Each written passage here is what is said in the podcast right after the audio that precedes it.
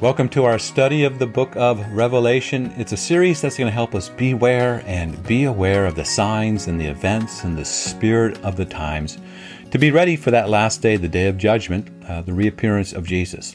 But while we wait, uh, we are told to be blessed, that we're blessed, right? To not be afraid because we do belong uh, to Jesus, the Lamb who sits on the throne. Now, Revelation chapter 2, we're in this um, this uh, chapter and verse study of the book of Revelation, and we're, we're speaking about the letters to the churches. And this is the, the second half of the letter to the church at Smyrna. Don't be afraid of the things which you are about to suffer. Behold, the devil is about to throw some of you into prison that you may be tested, and you will have oppression for ten days. Be faithful to death, and I will give you the crown of life. So the context is that uh, in this church at Smyrna, there are those who are described to to cl- those who are claiming to be Jews but are not, right? Claiming to be Israel, the children of God, but are not. And they gather together in the synagogue of Satan. And we've talked about that as being the children of God is not about genetic connection to Abraham, Isaac, and Jacob, but rather faith, the same faith that Abraham, Isaac, and Jacob had, which was faith in Messiah, faith in the person and work of Jesus for the forgiveness of sins. And we are baptized into the death of Jesus and into the resurrection of that Jesus. And so we are called, who are not genetically connected to Abraham, Isaac, and Jacob, we're called children of Abraham. Now there's these signs of the times again, Jesus being very clear, Matthew chapter 24, then they will deliver you up to oppression and will kill you. You will be hated by all of the nations for my name's sake, and then many will stumble and will deliver up one another and will hate one another, and many false prophets will arise and will lead many astray.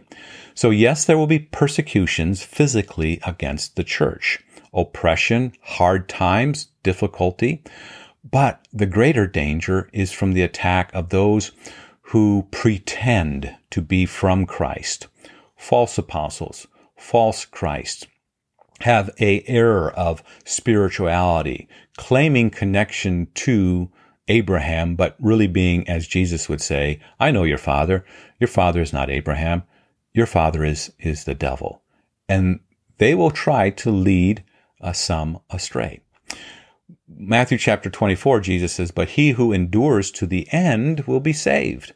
So this good news of the kingdom will be preached in the whole world for a testimony to all the nations, and then the end will come. Again, testimony to all the nations, uh, not just for Jew, uh, not just for Greek, right? But not just Jerusalem, Judea, Samaria, but to the ends of the earth. So oppression for 10 days. Now there's this little, uh, um, phrase here, 10 days, what does that necessarily mean? We're going to find that it goes back to the book of Daniel, Daniel chapter 1. And numbers specifically in the book of Revelation have, have meanings, not necessarily literal meanings, but uh, deeper meanings, metaphorical meanings. For example, 10 is the number of perfection. You could say that you'll be persecuted, you'll have oppression for 10 days, which means the time, uh, yes, it's going to happen, but it's going to be a perfect fulfillment of the time, which means God has his hand upon it. It's fixed by him and it won't go beyond what, uh, what he allows. And so it will be limited. Now, Daniel chapter one speaks of this uh, type of um, persecution. In fact, the whole book of Daniel is really a model for what happens to the church. Uh, Israel is taken into exile and they are then tempted to worship other gods. In fact, they're demanded and commanded to worship other gods. You think of Shadrach, Meshach, and Abednego, but they don't bow down. Uh, they're thrown into the fiery furnace. One walks among them, which we know is the, the second person of the Trinity, frees them from, from that fiery furnace. So again, the Lord Jesus doesn't leave his church. He walks among us in the midst of, you could say, the persecution fire. Now in Daniel chapter 1, Daniel, it says, purposed in his heart that he would not defile himself with the king's delicacies, nor with the wine which he drank. He says, test your servants. He says, I beg you, 10 days. and let them give us vegetables to eat and water to drink. Then let our faces be examined before you, and the face of the youths who eat of the king's delicacies. And as you see, deal with your servants. So he listened to them in this matter and tested them for 10 days. So there was this period of 10 days that they were uh, not going to eat uh, anything else uh, that was given, the things that were given to the other servants, because they did not want to defile themselves with the king's delicacies, nor with the wine that he drank. So Daniel says 10 days.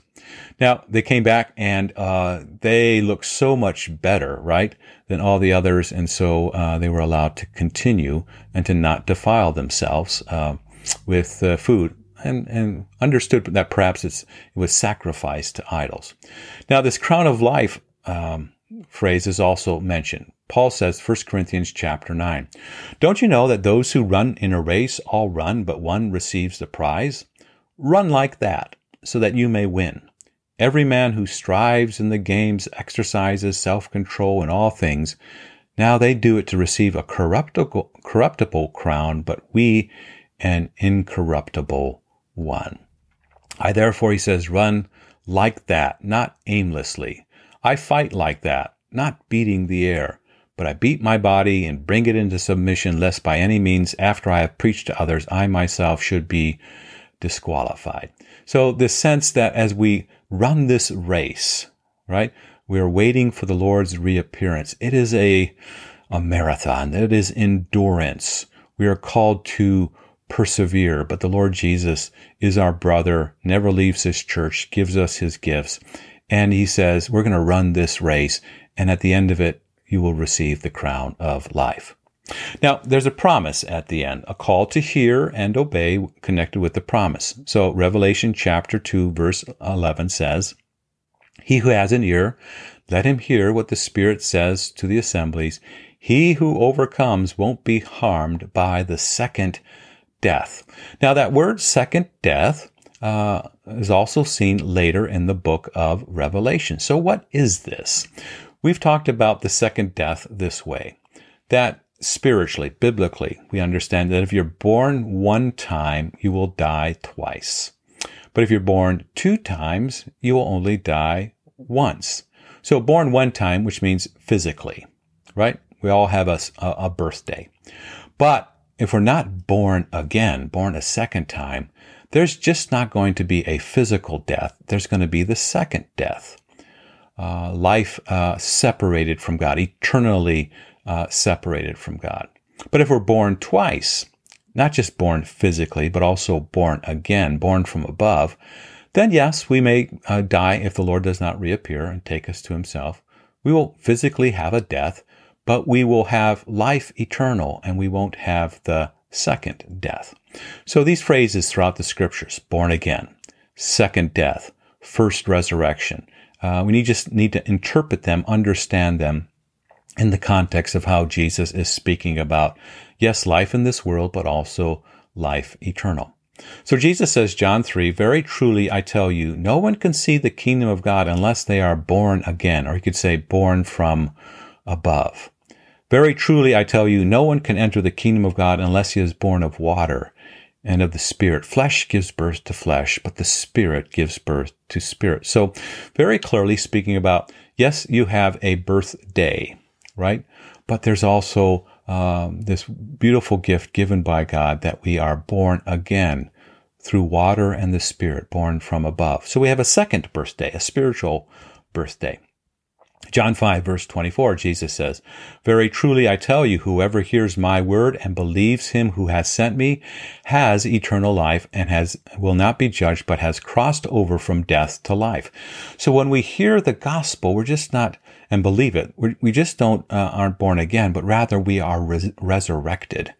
We who have been dead in our transgressions and sins, when we hear the gospel, are made alive in Christ. We are experiencing that resurrection. You could say a first resurrection.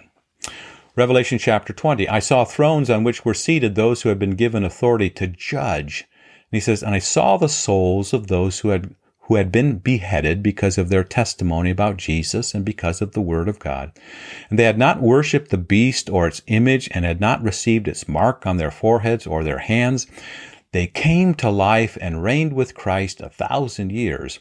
And the rest of the dead did not come to life until the thousand years were ended. And this is the first resurrection. Blessed and holy are those who share in the first resurrection.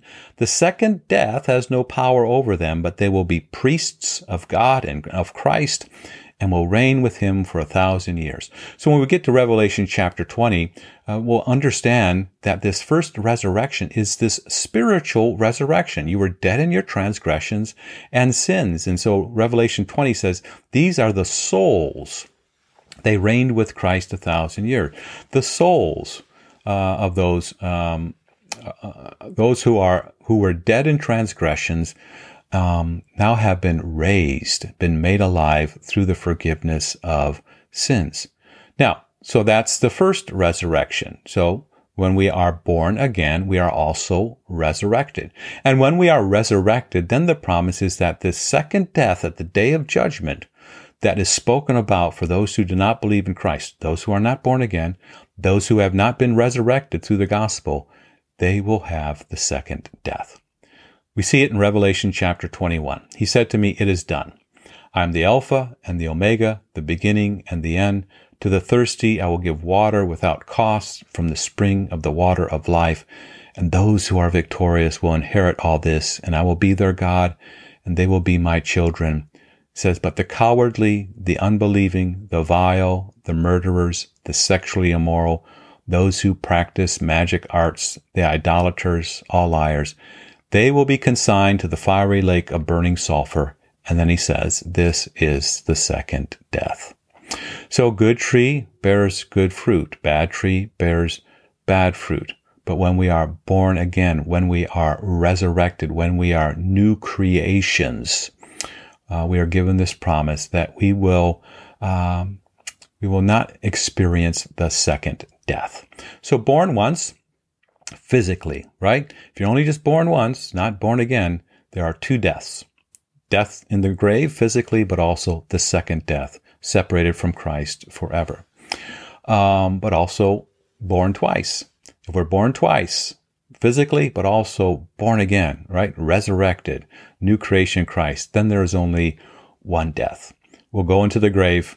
Uh, our spirit will be with Christ, and then we wait for the resurrection the day of the reappearance of Jesus. We're made new. We are with Christ forever. And uh, so, born once, uh, die twice, born twice, die once.